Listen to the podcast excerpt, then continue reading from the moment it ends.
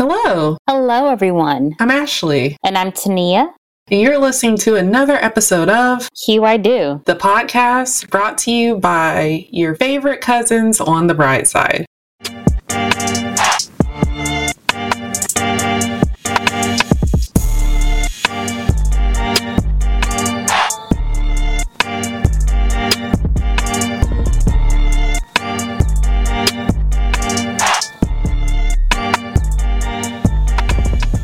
To another episode of Hue I Do, the podcast that is going to help you figure out who actually needs to be on your guest list. This is a part of a two part series that we're starting called Cut It, where basically, as you are navigating wedding planning, you know there's usually two things that you realize that you need to cut back on, right?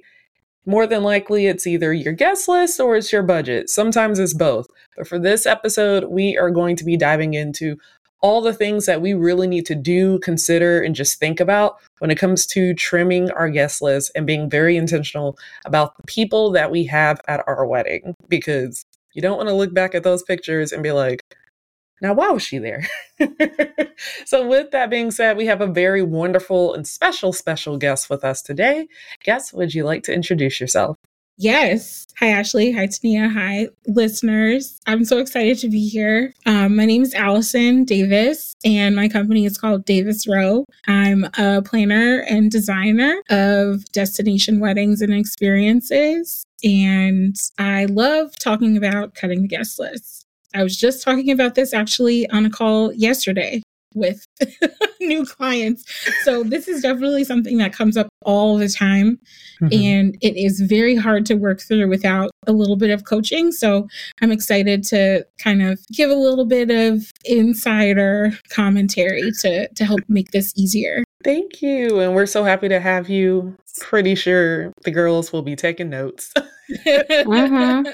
Honestly, for me, when when we were planning our wedding, the guest list was like the main thing, like the, like one of the very first things that we talked about. And so I'm very very excited about this conversation because, like Ashley said, the girls will be taking notes because the guest list is very important. Allison, before we dive fully into this, we want our listeners to get to know you a little bit. So, where are you based? Even though you say you do destination weddings, but where's home? Home is Charlotte, North Carolina. Um, Okay. I moved here in 2020, right after the pandemic started, which not really something I would recommend anyone do. It was really difficult and scary. Um, I lived in New York for about 15 years and I wanted to be closer to my family. Everybody's down here in this area and I wanted to have more space and I wanted my life to be easier. Living in New Mhm. York is just difficult. Everything requires like a baseline level of effort hmm, that is not required in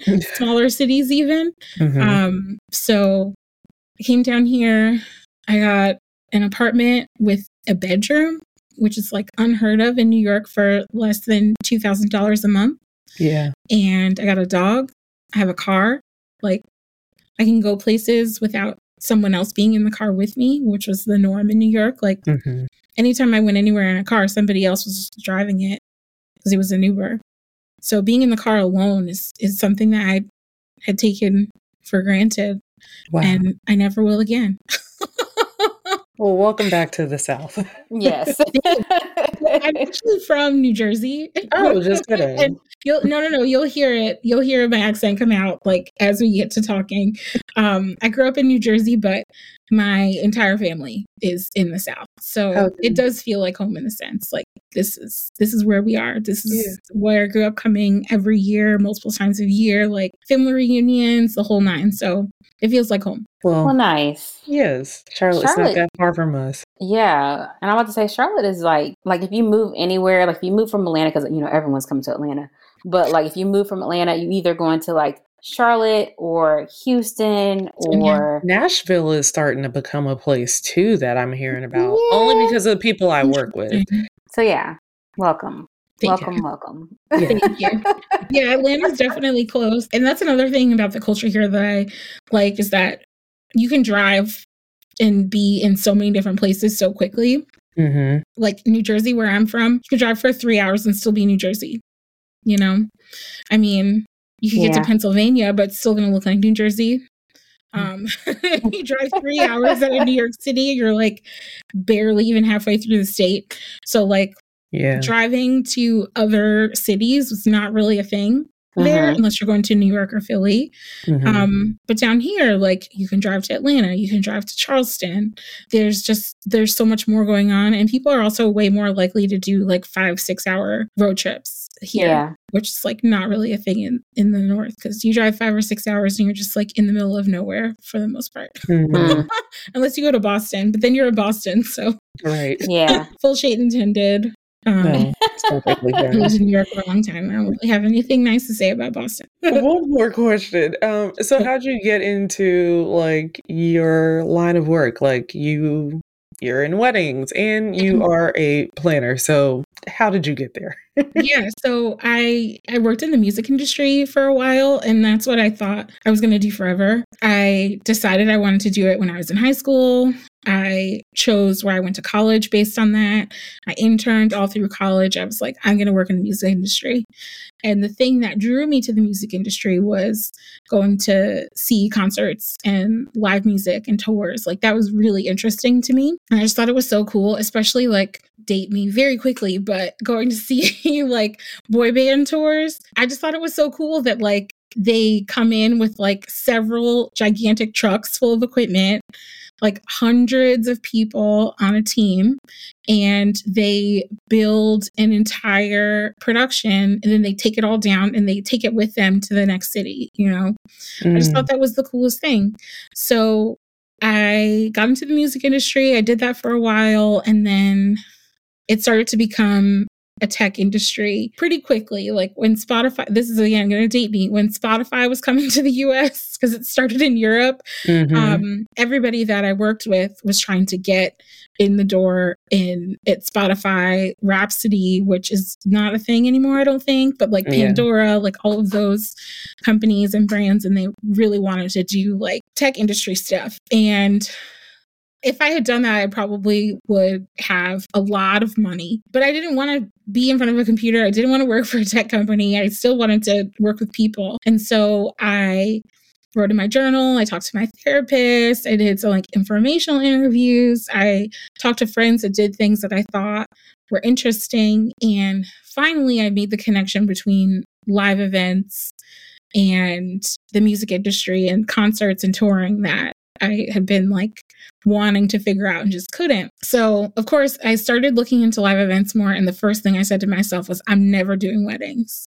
Like, I used to watch Bridezilla and see, I love reality TV. And so I would see like the wedding episodes of reality shows. I'm like, I'm never doing that. That's like a nightmare. Why would you even want to sign yourself up for that kind of pain and suffering? Right. and I first I worked at a consulting firm. I did events in house there, and then I started doing events at a full service catering company. So we would have clients come to us with like nothing but an idea sometimes, Mhm. and we would do like a little cocktail party in your apartment if you wanted to, but we would also do like a barbecue on your private property for 5,000 people. So we Hmm. would do weddings too. We did weddings, we did nonprofit galas, we did everything. So the first wedding I did, my boss is out of town. She was like, You'll be great. And I was like, Uh, no, I'm scared. And it was madness, but I loved it. I had never met these people before. I'm sitting there crying at the ceremony. I'm like right by the dance floor for the first day. It's like, oh, this is so beautiful. I had the best time. Oh So then I started telling everybody on my team because there was a huge team of us like executing events. And I was like, look, I know you guys don't like doing weddings. I love it.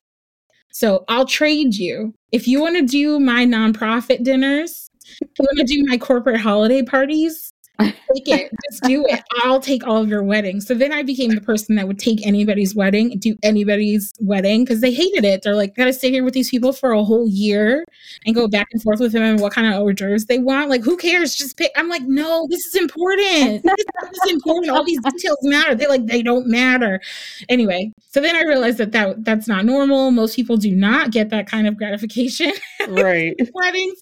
And so um, I started like doing a little more dabbling and like going all in when the client didn't have a planner and they leaned on us to do a lot more of the planning, getting into like education, like figuring out how it worked. And then I kind of jumped out on my own and started my own thing in 2017. And it has been immensely gratifying and fulfilling to be able to do this and like be part of something that's so important for my clients and their guests and it it's such an honor it's such a privilege for people to look at you and say like i trust you I know that you're going to lead me in the right direction. I know you're going to make this amazing. It's a lot of pressure, but I think you got this. It's going to be fabulous. Just tell me what to do and I'll do it. Like it's incredible. So I love it. I can't imagine doing anything else. I think I was listening to a previous episode where y'all were talking about how a lot of people left the wedding industry, and that is 100% true. A lot of people left when COVID hit and the whole industry shut down. A lot of people were like, "Why? Why am I even here? Like, I don't even like it that much. Like, let me go do something else that's actually happening right now." I think those of us that stayed were able to stay is because we're crazy because we actually really love it and we're willing to do anything to keep doing it mm-hmm. um, and so it's i think that was definitely like a turning point for the industry mm-hmm. a lot of mm-hmm. people had to do other things for a while move in with your parents that kind of thing but yeah the people that are still kicking and who keep coming back to do this work, we do it because we really, really, really, really love it. And we get so much meaning from it. And we know how much it means to our clients. I love that. You need good people on your team because yes, you really do. Like, there's so many little details to a wedding that yes. the average person does not consider and they mean so much to the people that are getting married no one mm-hmm. else could care no one mm-hmm. else could even see the significance and like no. that's the reason why the utensils are that color or right. the colors were this you know like it's yeah. pulled from a moment or you know it's honoring a family member is, is Yes. There's so many, you know, little details that have so much meaning. So I love that you are so passionate and love this space because we need more of that. And I think because by large, people are usually dismissive when it comes to weddings. That is the hill I will die on. But again, that's not what we're here to talk about today. and then also like just to add to that there are mm-hmm. so many details that mean so much to people mm-hmm. that tell a story it all comes together in that moment whereas leading up to it's a lot of like tiny decisions that seem like they don't mean anything and a lot of my clients a lot of our clients come to us and say like we don't really know how to do any of this and we also mm-hmm. don't have opinions about a lot of this we just want it to be a good time and they really lean on the team to help them make the tiny decisions that they either don't really want to get into or they just want to have someone else's guidance. So, like the utensils, for example, like mm-hmm.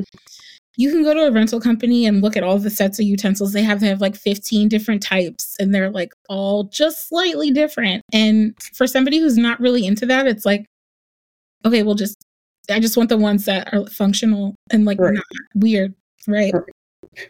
But then like I'm looking at it from a design perspective and I'm like, well, let's get the ones that are really ornate because you have this like storybook fairy tale vibe going and it would make sense for you to have those. But if you're doing like a very modern wedding, let's get the ones that have like the squared ends because that fits in with the overall story. Like my clients don't, they're not thinking about that because they don't really have time usually. And that's yeah. part of why you hire a team that is going to go all in on those tiny details. Mm-hmm. Um, people who really do think the details matter. And like you said, that's why you really do need a team of people that care so deeply about this work because they we don't let anything fall through the cracks. For sure. We care about all of it. I love that. I love that so much. Yeah, I could I could really just sit here and discuss for like another 30 minutes, but I will move us along to um, everyone's favorite segment of the show, which is this or that. It's like the Instagram game. Yes. you pick between one option or the other and explain why. So, Allison, because you are our very special guest, you will go first. Okay. Then Tania, then it'll circle back around and we're going to do a quick two rounds and Okay. then we'll dive all the way into our conversation. So, to start, think of this from the guest perspective. Okay. What would you rather see or receive at someone else's wedding? A handwritten letter to each guest. Mhm. So it's like not the same letter to everybody. Like Okay. every single person will receive a, a letter, um, Mhm. whether they're a plus one or not. Or would you prefer a portrait station? So this is different from a selfie station where there's actually like Mhm. a standing photographer Mhm. that is capturing you, whether it's you, the people you came with, the couple, whomever, as many photos as you want, but there's this area framed, beautifully designed for you to take a picture that you could print, hang out, you know, like put in your home, um, or just share online if you want. So, and that was actually inspired by someone. So if you're listening, no, it's yours. I'm talking about you, Ashley. But anyway, um, so Ashley trying to choose which one to do? I'm sorry. Was Ashley trying to choose which one? Oh no no no! Did She had this beautiful portrait both. station at She her wedding, both. and Okay, she okay. had like a selfie or like a photo booth or something Mhm. like that. And, and then of course just like a regular photographer. Mm-hmm. Beautiful wedding in Cincinnati uh, back in May. So anyway, so as a guess, which one would you prefer and why? Portraits. Okay. Portrait station. I have been trying to get the right couple to pick up this idea for ages because I am obsessed with the Vanity Fair portrait studio Mm. um, that they do at the Oscars. Mhm. I just I just think it's so amazing. like I think in general, I feel like especially in the black community, we don't really take a lot of professional photos. Um Right. Whereas I think that's something that's much more common in other cultures. They get dressed up, they go to a portrait studio or they bring the same photographer back every year to like the family gathering and they get the big family portrait taken. Like we don't really do that that much. I feel like that culturally that's not really a thing for us. And I think that's part of why like when black couples get married, they hire like the biggest, baddest, like magazine type of photographer who will like Mhm. airbrush them to perfection because we just don't really have a lot of professional photos of ourselves taken. Yeah. So I feel like having a portrait studio is so, such a good idea because it takes it a step further than just a photo booth. And you get to have that one on one interaction with a photographer and get better quality photos than what you get in a booth. And I think that that keepsake is just so powerful to have. right. Um, as a guest, if I showed up and saw a portrait studio, I might start crying. Like that would be a dream. like, yes, finally. like if there was a couch and like draping, like oh, please, I would be so happy. A note is beautiful too. Don't get me wrong. If you did a Right. note at your wedding, that's very thoughtful and it's much more thought than I would say most people put into their weddings. And so the people who received those notes really did like read them and feel touched. It's hard not to. Mhm. Um, but as a guest, if I had a choice, it would be the portrait studio. okay. Tania, what about you? I am doing the same because I am not writing. This is not about you writing. This is what you understand received. that. I, I This is- understand that. Okay. Yes, you don't have to write anything. right. She's already like, nope, My that's bad. too much work. know, That's, that is too much work. Granted, I know Ashley, she wrote everyone like this beautiful, like she like printed our picture and then on the back, like she wrote us like a handwritten note. And I thought that was super sweet. it But is my really hand would have been hurting. And so I would have been like, Ugh. but it was very, very sweet. And I'm so happy that I received mine. Mine is actually hanging, not hanging up, but you know, it's, you know, it's displayed. Yes, that's Mm-hmm. nice, but I definitely want a portrait studio. Goodness. You know what? I will just for just to be contrarian, I'm going to go with the note, even though I love the portrait idea as well. I love them both. I love them both. Portrait one, you're already looking good. You got your makeup on, your hair Yes. done. Like, it's the perfect time to get a free photo. Yes. I mean, seriously, like, it's the perfect time to, like, just take in this moment and the keepsake will mean so much more years down the line. Even if you have a falling out with that person, can you imagine you still look good and that picture is still hanging up on your fridge right. or you like printed it and it's in a frame somewhere and it's like, it doesn't matter. Get your solo photos, guess. Yes. Hey, yes, if you're listening and someone does something like that, it's cool to take maybe a picture with like the couple, but like get one with yourself just in case yeah. y'all fall out. yeah, 100%. Take advantage of the professional photographer. For sure. Also, like when you're a wedding guest, you can ask the photographer to take pictures of you. I feel like some people like are not sure if that's okay to do. If it's like a faux pas, you have to wait for the photographer to come to you. Like you don't have to do, you can ask the photographer to take a picture of you anytime. You don't have to like don't make it like a whole thing.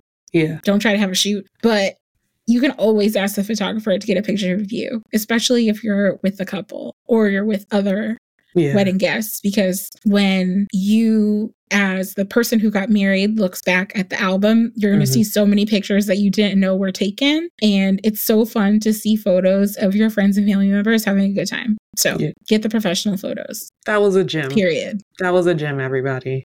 Pack that away. Um, all right, so round two. Would you prefer to select a wedding venue based on the amount of guests you're estimating you're going to invite, or limiting your guest count based on the venue you selected? Ooh. Ooh. That's rough. If it were really my dream venue, I would limit the guest count to three if I had to. I'd be like, look, it's me, right? My partner, my man, my sister, my mama. If dogs can't come, my dog can stay home. That's fine. Like, my man can have like two people, maybe three. That's fine. Like, yeah. if it's if it is the dream venue, can't find anything else like it, can't imagine myself getting married anywhere else, then that's just gonna have to to work. That's what it is. Yeah. Yeah. Okay. That's it, tough though. It is. Tania, what would you do? Well, I feel like I know what you would do because you kind of did it, but yeah. So I would base my venue on my guest count. I think we had, I think we invited 300, and so my goodness, yeah, I know, like roughly 250. I mean, maybe it was like a little under that came, and so, um, and so yeah, we knew that we were going to have a large event, and um, yeah, so we needed a large venue. Mm-hmm. Yeah. Sometimes you gotta. Yeah, but that's, exactly. We'll get into that. All right, Ashley. Yeah. What, what would you choose? Yeah. So I'm going to go with Allison and select the venue based on the number of people, though that's not what I did in real life. But it's easier said than done. I'm not married for context. it's it's perfectly fine. I mean, like also I was a COVID casualty to an extent. So initially, 2019 planning, larger guest count.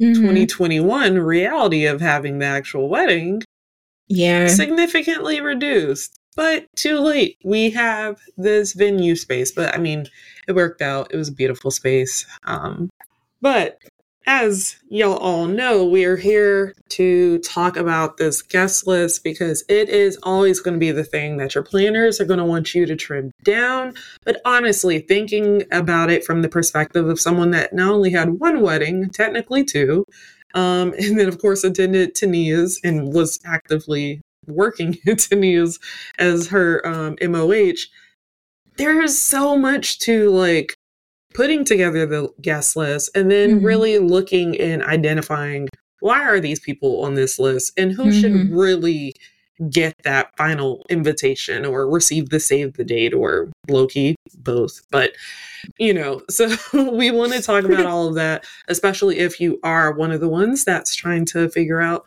how do I trim back my list or how do I make my list a little bit more meaningful rather mm-hmm. so we will start it out with just a really basic question that is what is the benefit like of cutting the guest list? Like as the bride and groom or the marriers or what have you mm-hmm. what do they get out of it? So i think one thing that i've noticed kind of trending in a positive way is how people talk about budgets And I think it's so important to give context to a budget number by talking about the guest count.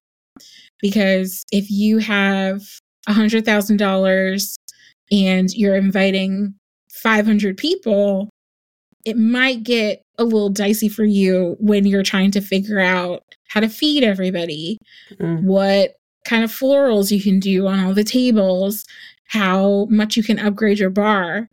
But if you have $100,000 and 10 people, your wedding is going to be incredible. Mm-hmm. so I think when I'm talking to couples, when I'm just talking about weddings in general, I'm always talking about per person budgets.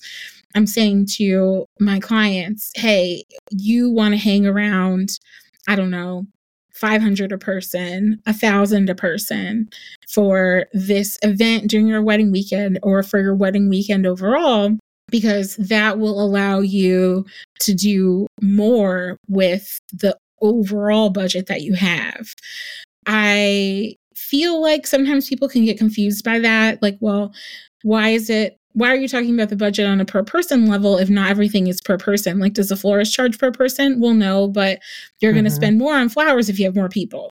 You know, if you have more people, you have more tables that need decor, you have a bigger room. And if you're doing an installation, that installation will probably be larger. You'll have more bars. If you want to put floral pieces on the bars, that's going to cost you more if you have 200 people versus 100 people. Um, and so considering your per person budget is huge. And so if you are able to trim your budget significantly, your per person budget goes up. And that's what we're trying to see happen because you can go from kind of taking what is available to you, say from your venue, for example. Mm-hmm. Um, you can use in house furniture, you can go with like the standard bar package, that sort of thing.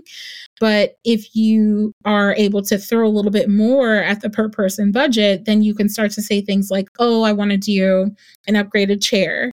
I want to do lounge furniture. I want to do premium open bar.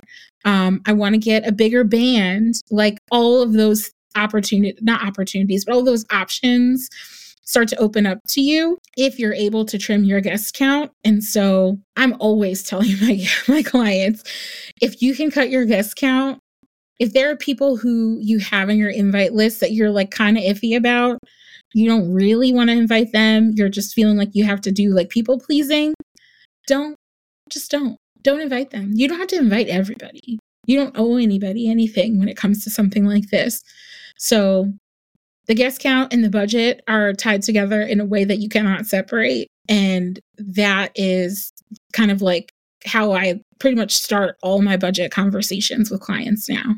But I think even in that, I caught a piece that underlining that, of course, like budget, that's always going to be a big thing.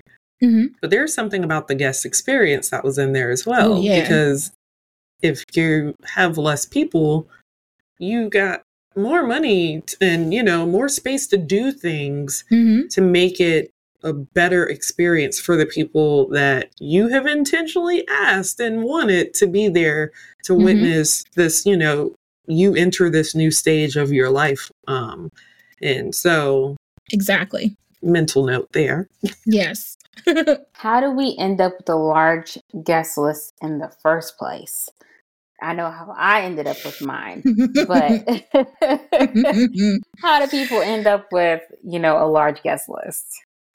So, you know, I was talking I was talking to a couple about this recently and we started talking about people pleasing.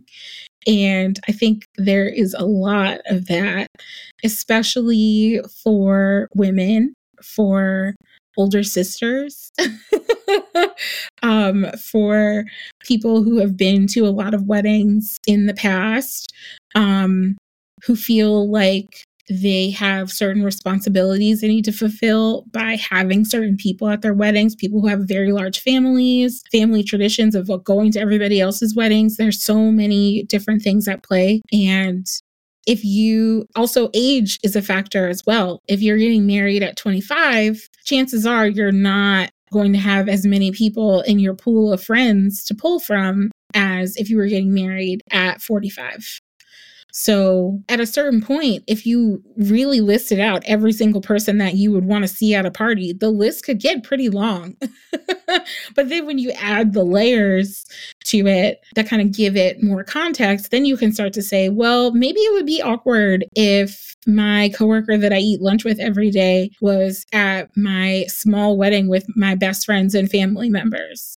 You know, like maybe it doesn't make sense to invite my best friend from childhood because I haven't really spoken to them in like 15 years. It would be cool to see them there and like get a picture with them and like have them be part of this moment. But would it really make sense for them to be there? Would they have a good time there? Would they feel comfortable? There's just so much to consider, but it's very easy to list every single person you can think of because we just we the older we get, the the more full our lives become with people and experiences. And so mm-hmm.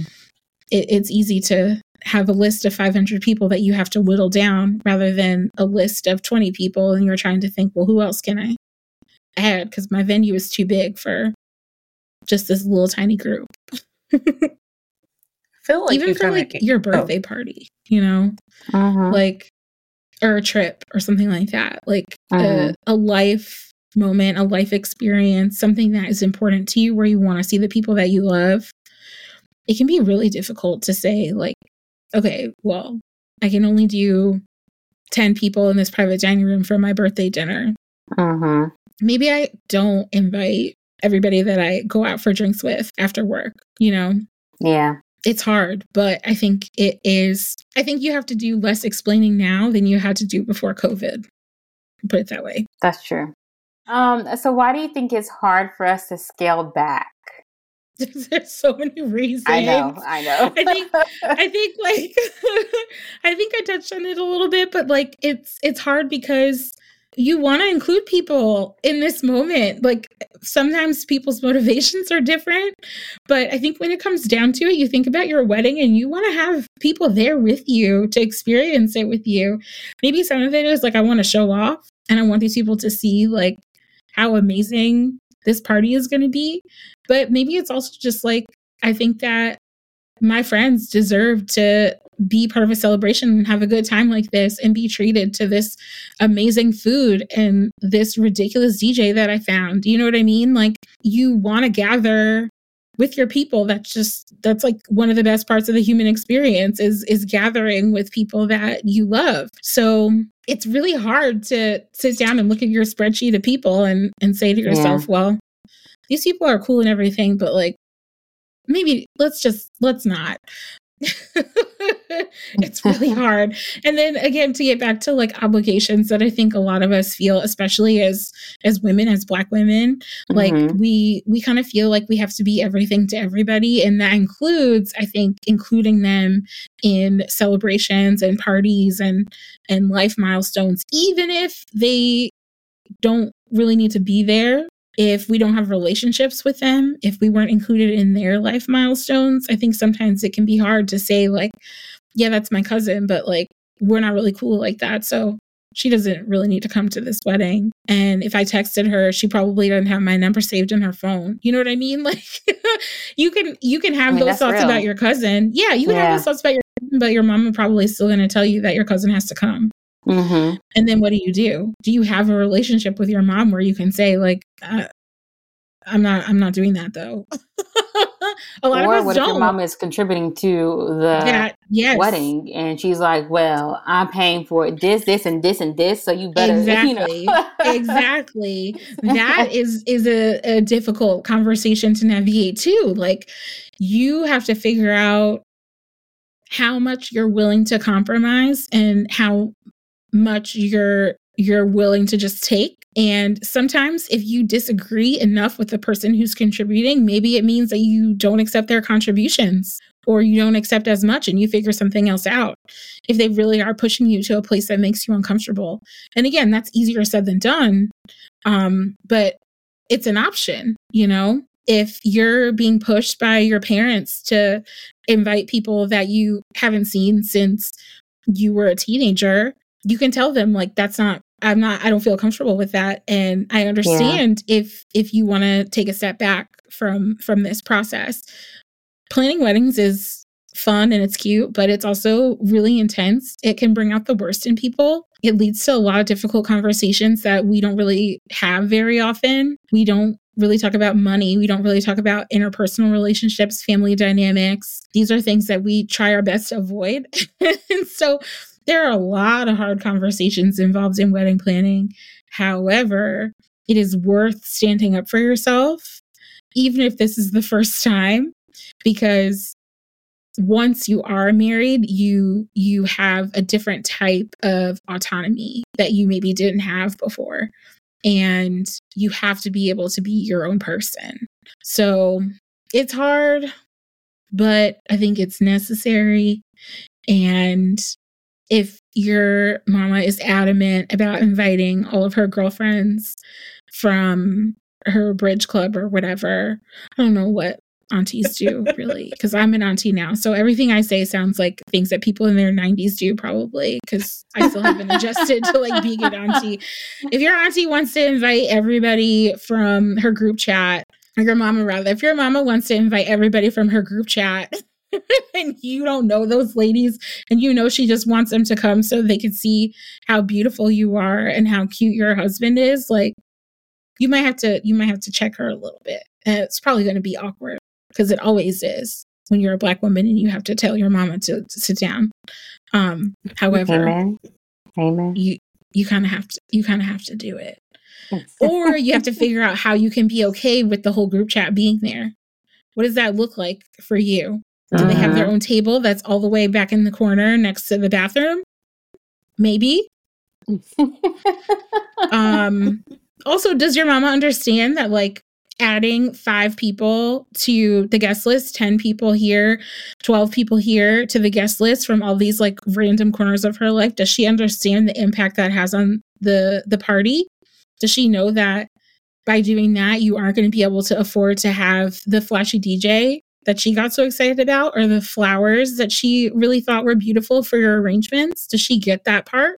Because sometimes that can help make decisions too. If you're very real with your mom and you're like, look, I know that you want to invite these 45 people that I don't really feel that strongly about, but with those 45 people, that means we can only spend X amount and we have to cut XYZ thing.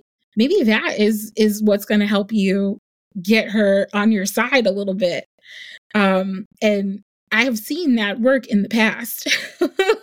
Sometimes you just have to meet people where they are, and that means letting them know, like, I know you wanted me to have peonies everywhere, but we can't afford peonies Mhm. if all of your friends from your graduating class in 1975 are coming.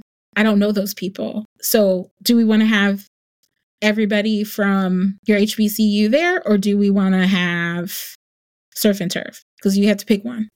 Sometimes she will throw. sometimes she will throw all those people under the bus because she wants to get um, DJ 1942 on the bar. You never know. Imagine you know your mama this and- conversation though. I Imagine know. having this conversation. It's so hard to navigate. You gotta prepare for it. You gotta prepare for it. Oh You gotta know your numbers so that you can really get in and sit, get in there and say, "Mom, real talk, we cannot afford to upgrade the budget for 150 people. We can upgrade it for 125, and the difference is, I don't know, five thousand dollars. Are you okay with that? You know?" And she might say, "Yeah, I'm fine with that. We don't need it to be fancy, but I really need Gladys to be there." Then you have to figure out another approach but you have to be able to have those types of conversations because that's that's what it comes down to it's like there's a context of of being in the room with these people that is important. And sometimes certain people in the room can throw off the vibe that you're going after that you cannot overstate that. Um but also like sometimes it it means spending money that you don't really have or you don't really want to spend or spending money on things that you don't think are really necessary. So, the big question that always comes up when Mhm. you're looking and coming up with this guest list, whether it's your own internal questions or it's other people that are assuming they're coming Mhm. or know they're coming, it Mhm. always boils down to the plus ones. hmm How do we factor that in? Like, what is the thing that we should consider when either extending a plus one or trimming back on the plus ones that Mhm. we've given? If that Yeah. makes It does. So plus ones can get out of control quickly. Obviously, if you give everybody a plus one, your guest list just doubled. And that's not a huge deal if you invited 40 people, but it's a huge deal if you invited 100 people, 150 people. You go from 150 guests to 300 guests, you probably can't fit in your venue anymore. So, giving everybody a plus one is not always feasible. I think you should take your guest list into account. I think that you should take your destination into account and how many people are traveling. I do feel like if you're inviting people who are traveling far distances, you should give them a plus one. I think getting invited to a destination wedding, traveling for half a day, a full day alone, going to a wedding alone is kind of a bummer. I think if you're bringing a partner with you, even if it's somebody that you've only been dating for like a few months, I think if it's a destination wedding, you should be able to bring them to the wedding. They came all this way. Just they should be able to come. Um, I also think when it's a smaller guest count, chances are pretty strong that you trust the people you've invited enough to not bring a problematic plus one. Um, because I think that's the fear. Like, okay, on one hand, a plus one is more expensive and I got to pay for this person I don't really know. But on the other hand, it's like, well, if it's just somebody that she met yesterday on Tinder, somebody that loves and respects you is probably not going to do that to you. If you are afraid that they will do that to you, should they be coming to your wedding? Maybe not. That's um, the one. I think also like it's it's a case by case basis. It can be really hard to say, "Oh, we're going to give plus ones to everybody." Um, instead, you can think, "All right, well, obviously we'll give plus ones to the people who are married, people who are in serious relationships." The rule of plus ones to couples that live together, even if they aren't married, is pretty popular. I think that's a good rule to have. Um, but I think like if you have single friends, you can give them a plus one, even if they decline it. I think it's nice to extend it. Your cousins and all that, chances are they're coming and they already know everybody who's going to be there. And they may not want to bring somebody that they're only just starting to date. They don't need a plus one. If you're inviting like a big group of friends, you know they're all coming together. They may not need plus ones if they're all single. It's important to con- consider like the the context for each person. But I'm definitely of the opinion that if you can afford to give people plus ones, even if you know they're single, you should give them the plus one because even if they decline it, they will appreciate that you extended that to them and you thought about their comfort and experience. Because sometimes going to weddings alone as a single person, if you're like just starting to date someone, can be kind of a bummer. Especially, too, probably if you're older Mm-hmm. right? And you're like, hmm, still single, or yeah. wish I was at that point, but it hasn't yeah. happened yet. So you could probably get in your feelings a little bit about being the single person at the wedding. Yeah. I or I think sometimes people can get offended when you don't include a plus one for them and they have somebody that they've dated for like maybe six months or a year. Maybe you misunderstood the seriousness of their relationship or maybe they That's haven't really shared before. as much yeah maybe they haven't shared as much about the relationship with you as they could have but that person still means a lot to them and uh-huh. of mm-hmm. course they know that they can't ask you for a plus one so then it puts them in an awkward position and there could be some resentment there so i think if you're able to do it you should extend them I would say if it came down to extending plus ones or inviting like the third, fourth, fifth tier people on your guest list, give the first and second tier people plus ones. Yeah. I know I I gave plus ones to all my friends who I knew that like they weren't dating anyone, um, but I knew that they were going to come to the wedding. And so mm-hmm. I gave them that option because I definitely did not want them to like sit alone. Granted, you're not alone, but like right. when you feel like if there's like family there, they're talking to the family. You know, yes. if if there's like friends there that are married, they're usually with their husbands or with yes. their wives or whatever. And so I've been that person who has gone to a wedding by myself and it is not fun. Granted, you know, I went because I love that person and mm-hmm. that's like the only person that I knew like was mm-hmm. the um person that was getting married. And so That's hard. Yeah. I mean, I didn't, I mean, like, granted, it was a beautiful wedding, but mm-hmm. it was just like, all right. You know, yeah. of course, you make friends with like the people that you sit with or whatever, but it's not it's not the same. It's, It's not, the, same. So I No. definitely gave plus ones to all my people that I knew that were like single and coming, you know, and I was like, hey, if you really want to invite someone, here's plus one. Because I know how it is. I know how you feel. I've been there before. And so yeah. It's very kind. But I understand that's not everyone's situation. Right. Everyone can't afford to have all these people because, like you said, per person, you know. Mhm. So that includes the food, the florals, the utensils, Mhm. everything, everything. Everything. And some people Yeah. just don't want to extend it either. It's not even That's always true. uh like an affording thing. It's a I don't know this person or Yeah. like or and that's fair.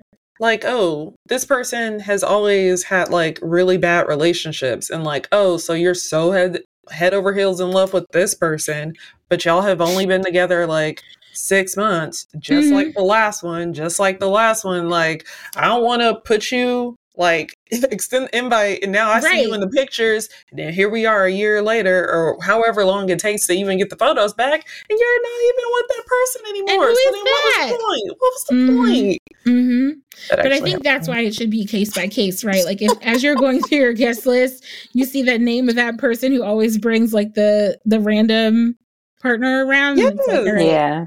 Let's not. She she doesn't need a plus one. Right. The funny Other thing people can have is, them. the funny thing is, so we start planning 2019. hmm A lot of people that I originally had on the list, they were not in a relationship. By the time we pushed off the wedding Yeah. and then, you know, had it like tw- end of 21, Mhm. almost two years later, these folks have been in committed relationships for almost a year, over a Yep. year now. Yeah. Fast forward have to kids. now, these Mhm. jokers ain't there no more. no, no, it's over. It's over. like, So now as I'm going like, through the pictures or like, you know, posting like on Instagram or whatever for birthdays and stuff like that, I'm like, let me crop Yeah. this because this joker right here, he's not even in the picture. We don't mention Literally. his name. Anymore. Anyway, We left him in 2020. Yeah. we Yeah. did. We did. Um okay. Do you have any tips or like best practices or any like rule of thumbs for us to kind of use when even working on our guest list like okay if this this then no or if this this then yes or maybe Yeah. So use Google Docs or Google Sheets. Use Google Sheets for this and share the Google Sheet with your partner only at first because I have seen it go left when the Google Sheet is out to the parents, the siblings, the best friends. Don't do that. Don't do that. Wait until you feel very good about your list and then only then can you even consider adding other people to it. Add every single person you think that you might want to invite. Everyone. Your friends, acquaintances, people from work, people from college, people from the neighborhood growing up, whatever. Add everybody and categorize them. So you want to have categories like your name, friend, your name, coworker, your name, family. You can even drill down and say your name, immediate family, your name, extended family, your name, like family. Like you want to be very specific about your groups. And then you want to get into filtering this spreadsheet like it's for work. Like you want to look at every single category of people and figure out if you really want to have those people there. I don't really love the advice of having a tiered list and like slowly releasing invites to those tiers because I think that gets sloppy very quick quickly and it makes you look bad ultimately mm-hmm. people talk too much for that to to work because somebody's going to say I got invited and somebody's going to say why is my invite so late? right I must have been on the D list. And then that's the whole thing. You never should have invited the D list person anyway. Anyway, you you should though. You should be able to like set up your guest list so you know like these people have to come. These are definites. And then like filter it even further. So say like these people are definites. These people are nice to have. These people uh, could go either way. And sit down with your partner and go through all of it. Because if your partner has people on the list that they have listed as their close friends and you don't know who those people are, are they really close friends? If you've never heard of some of the people, if you haven't spoken to the people in a while, if you text that person and they would probably ask, Who is this? If you can't text the person because you don't have their phone number, you only DM them on Instagram, all of those things are worth considering. You know, like how close are you really to that person? And that may not matter if you're having a 500,000 person wedding, which is a real thing in many cultures. But if you're having a 100 person wedding, a 50 person wedding, you need to know those 50 people inside and out. You need to know where they live, where they used to live. You need to know their pets' names. You need to know their middle names. You need to know all about those people. And if you don't know all about those people, then maybe they aren't as close to you as you thought. And you have to, you got to cut. You got to snip, snip. Also, this is true with pretty much everything related to your wedding, if you are keeping the conversations between you, your partner, and maybe like a very close inner circle, nobody at your wedding is really going to know all the things that you considered before you landed on the things that they see when they arrive. Nobody is going to be like, oh my God, they definitely should have picked the pink flowers instead of the yellow flowers. Nobody is going to say, like, why did they pick this fish entree? They should have picked the chicken entree, or they should have picked a different preparation of this chicken. No one's going to say that because nobody is thinking about those details and nobody knows the options that were in front of you when you made the choices that you made. So, I think sometimes it can be hard to get to a crossroads to be faced with decisions and think that everything in front of you is a great option or not know how someone's going to feel if they don't make the final cut. But chances are it's not going to affect them in any meaningful way. And so you can't lose sleep over it. You just can't. Like, I've had couples have total meltdowns over what color napkin to use. And I'm like, look, you don't have to choose a color. I can choose the color for you if you want, or we could just do white nobody's going to show up and be like they should have done they should have done the the gray napkin. They should have gotten cream instead of bright white because the bright white is not working. And if anybody does show up and say stuff like that then those people don't love you anyway. You know those are not your people. People who show up and judge you like that at your wedding are not your people. And i would argue that they shouldn't have made the cut in the first place. But that's a different thing. Sometimes you just have to invite those people that are going to hate on everything. But best case scenario just never mail them their invitation. They shouldn't be there if they're going to hate on you like that. Mm-hmm. I agree 100%. More than 100%. they should not be there. Because, I mean, just like any event that you go to, you go to a concert, you go to a party, you go to a restaurant for the first time, you walk in and you you take in the experience as a whole. Mm-hmm. You don't necessarily walk into a birthday party and think like why would they pick this chair? Why would they set these tables up like this? Why would they have a round table instead of a rectangle? Why would they have this flower arrangement in this place? Nobody people don't people don't think about things in that way. People don't walk into places and have that kind of thought process.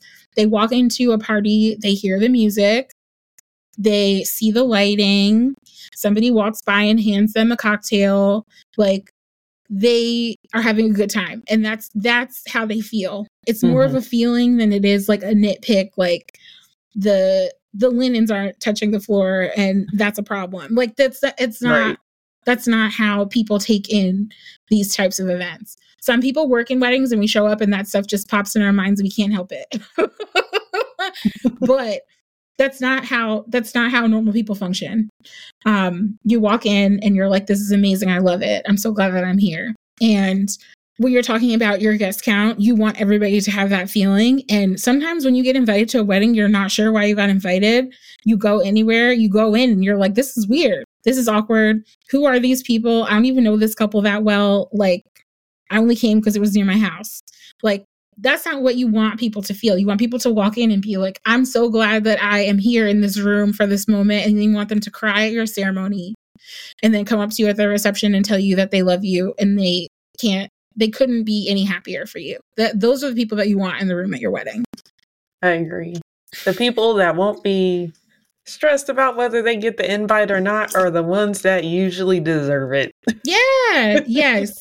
yes. The people who are like either way going to be happy and celebrate and send you like a bunch of celebratory emojis like mm-hmm. those are the people those are your people mm-hmm. people who aren't going to hold a grudge because they didn't get invited people who aren't going to assume that you invited everybody but them those are your people yeah for sure all right so we finally made it to our final question. And honestly, we could really go on for days because this is just an ever ending thing that we just have to like process and work through. Yes. But if you were to give advice to say it is a couple that got engaged within the last three months, they mm-hmm. haven't started planning they don't know what they're going to do. They're just still mm-hmm. basking in it. Mm-hmm. What is one thing you would want to leave them with as it relates to the guest list or just in general with wedding planning? Oh, there's so many things I want to say. I talk a lot, as you may have noticed. Um, I think when it comes down to it, there are a lot of expectations that the wedding industry places on recently engaged people. And almost none of them are reasonable or fair. Um, just okay. because you are engaged doesn't mean that you know anything about cakes, that you have an opinion on the type of venue that you want, that you have a theme or colors in mind, that you know how to interview a floral designer. Like, those aren't things that most people know how to do. But I think the wedding industry kind of just puts a lot of expectation on couples that is is just not really reasonable. And so if you just got engaged and you're feeling overwhelmed by all of the questions people are asking you, that's totally normal. That that's that's part of it. And the questions that are coming from people around you that love you are just out of excitement they're not trying to put pressure on you. They really are just like super hyped to see this come together for you. And the questions that are coming from the people in the wedding industry that you start to engage with are really just to learn more about you. And I think sometimes the approach can feel like you are unprepared when you get on phone calls or when you're emailing with with wedding vendors, but it's okay to not have all the answers. It's okay to just say that you want to have a beautiful party or you want to have a party where people have a great time or you want to honor certain traditions that are important to you in your culture. Like it's okay to just say that and have that be everything that you can share in the moment. And over time, you'll learn more about what you like and what speaks to you and what matters to you. But you don't have to have all the answers right now. And it's okay if you don't have them and you want to get married in the next year or the next six months. You find the right team, they can help you figure it out. Wonderful. That was perfect. that was great. really great. Yeah, it really Thank was. You. It really was. All right. Great. So now we're going to move into wedding vendor love. Yes. Allison, who would you like to shout out this week? First shout out is Sasha Matthews. She is a photographer. She is also in Charlotte, but she primarily works pretty much all over the Southeast, East Coast. She'll go anywhere with you. And she is incredible. She is super talented. She flies under the radar a little bit, I think. She is easygoing. She is friendly. I think those are things that are really important qualities for your photographer to have, um, especially if you're not a super outgoing person yourself. You don't want to feel like your photographer is overshadowing you. you don't want to feel like your photographer is like pressuring you to be a certain way. You want them to help bring the best out of you, but also kind of let you do your thing. Sasha is great for that, and her work is phenomenal. Um, can't recommend her enough. She's like one of my favorites. So that's my first recommendation. My second recommendation, similar, is for video. I love KEJ Productions. That is a husband and wife team, and they do film. They have ridiculous backgrounds. They are very skilled and trained in the technical aspect of mm-hmm. filmmaking, which is kind of hard to find. If you have done any research on wedding films and videography, it's easy to find a lot that just aren't very good. Um, and it's also easy to find a lot that feel very formulaic. They have the exact same kind of layout of clips and overlay of audio. And I learned recently that a lot of them really do use templates for that. And you they're templated and that's why they all seem exactly the same. But KEJ they they just their work is just so so good. Yeah. And you can feel the emotion coming through the work and even though you can tell that the work is theirs, the films feel very unique and they feel like they reflect the couple. Um, and I think that that's something that is not easy to do. I'm also a huge proponent of hiring video, hiring a film team, because it's one thing to have beautiful photos. And I think pretty much everybody's on the same page in wanting beautiful photos. But I think when it comes to video and film, people can kind of say, well, I don't really need that, or like, I'm not going to watch that. At one, I, one time I did have a couple say, like, we're not gonna like queue that up like Netflix or anything. Like we don't really need a video. And I was like, no, nobody's nobody's really watching their wedding video like Netflix. However, wedding videos are not for you. They're for the people who come after you. And if you think about your parents or your grandparents or people who are important in your life, if you have wedding video of them, you're very fortunate because a lot of us don't. And if you did, it would just be so amazing to see. I would love to see video of my parents' wedding. You know, I would love to see video of my grandparents' weddings. And we don't have that. There's something so special about being able to see people come alive and move and hear them speak and their mannerisms, all of that. Like we have those memories, but we don't have mm-hmm. those videos. And so I think that video is a non negotiable and it should be right in line as far as the budget goes as your photographer. I think that's also a hot take for some people, but I think video and photography go hand in hand on the budget. I think KEJ is just like among the best that you can get. And it's worth it to invest in that. So that's my second. And then my third is Honey and Vinyl, Kiana Quinn she is a sonic sommelier. She has, she's a musician herself and she can put together pretty much any kind of musical entertainment you want. She sings, she'll bring a band, she'll put together a band for you, but then she'll also like curate your entire musical experience for your entire wedding to tell a story based on you, your taste, your vibe. So she has something incredibly unique to offer and she's so talented she's so cool.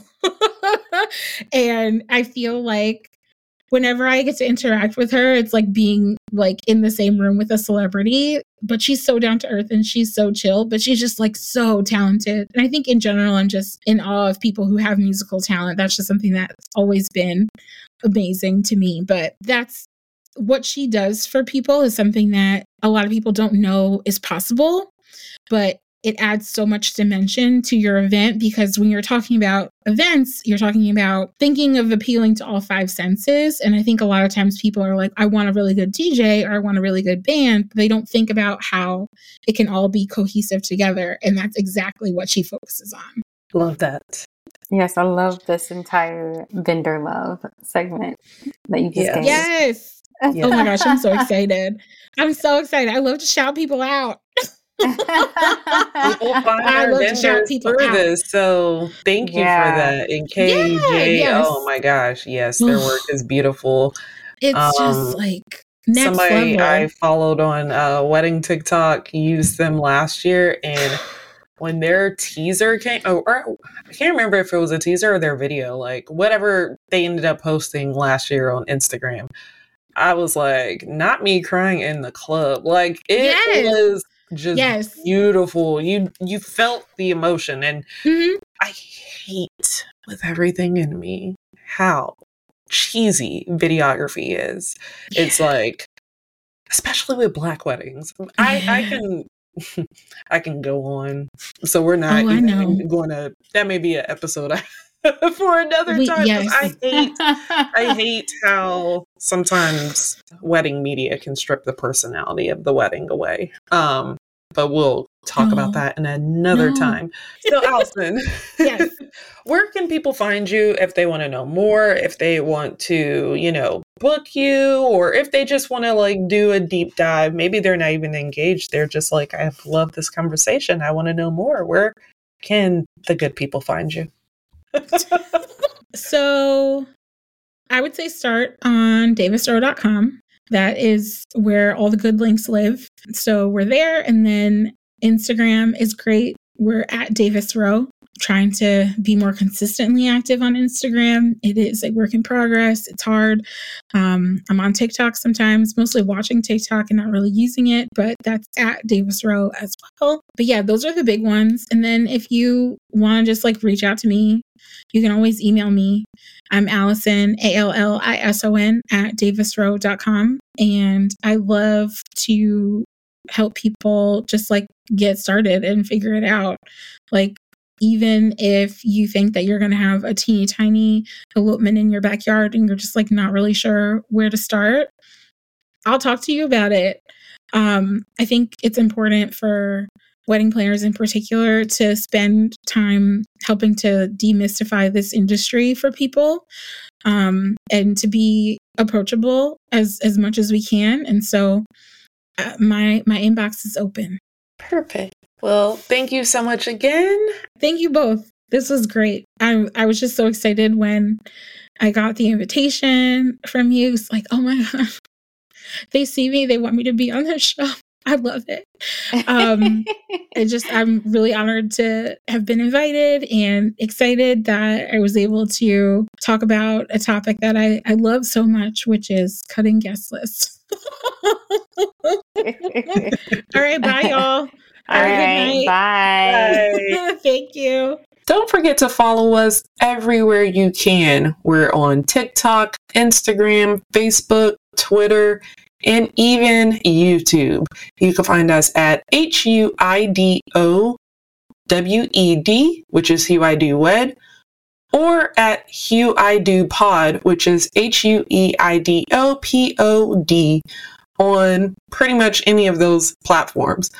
In addition to that, if you want to know more about any of the amazing wedding vendors we've shouted out, or any of the really cool wedding vendors we've had on the show as guests, or just some awesome wedding vendors in general that maybe you don't know of, head to find.hueido.com. There, you're going to find over 600 wedding vendors that can help take you to your happily ever after. And no matter where you listen to Hue I Do, if you could, please leave us a review. It will help other bride to bees and other people in the wedding planning space find a podcast that speaks to them as much as Hue I Do speaks to you.